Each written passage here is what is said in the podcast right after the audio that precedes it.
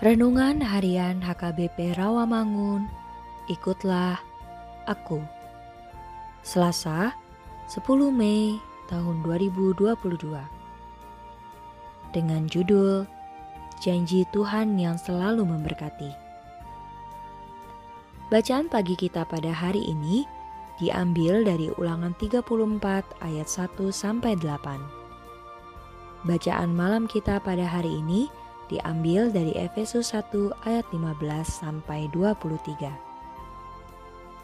Dan kebenaran firman Tuhan pada hari ini diambil dari Bilangan 6 ayat 24. Yang berbunyi, Tuhan memberkati engkau dan melindungi engkau.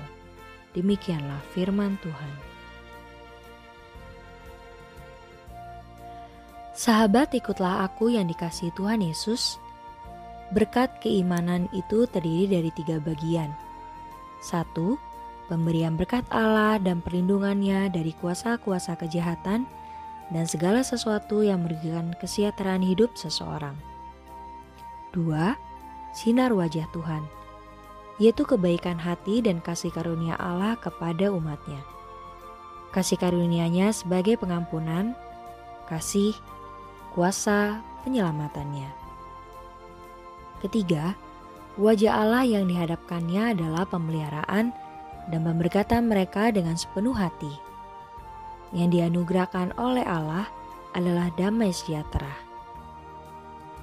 Tuhan juga memberikan perlindungan kepada kita.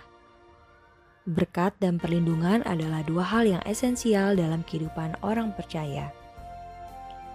Berkat yang Tuhan berikan kepada kita tidak akan hilang begitu saja, tetapi akan mendapatkan proteksi dan perlindungan dari Tuhan, sehingga berkat tersebut akan semakin banyak dan melimpah dalam kehidupan kita.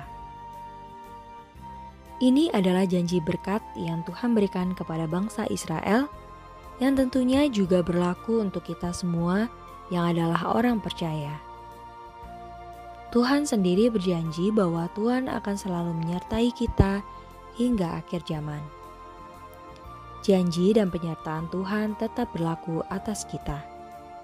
Maka kita pun harus percaya bahwa berkat-berkat Tuhan akan tetap tercurah kepada kita di situasi yang sangat prihatin saat kita harus menghadapi pandemi ini. Percayalah dan jangan goyah karena hanya Tuhan saja yang mampu memberikan perlindungan dan keselamatan bagi hidup kita. Amin. Marilah kita berdoa. Tuhan sumber berkat, ingatkan kami agar selalu mengingat akan janji Tuhan yang selalu memberkati dan melindungi kami, agar kami tetap setia hanya kepadamu saja. Amin.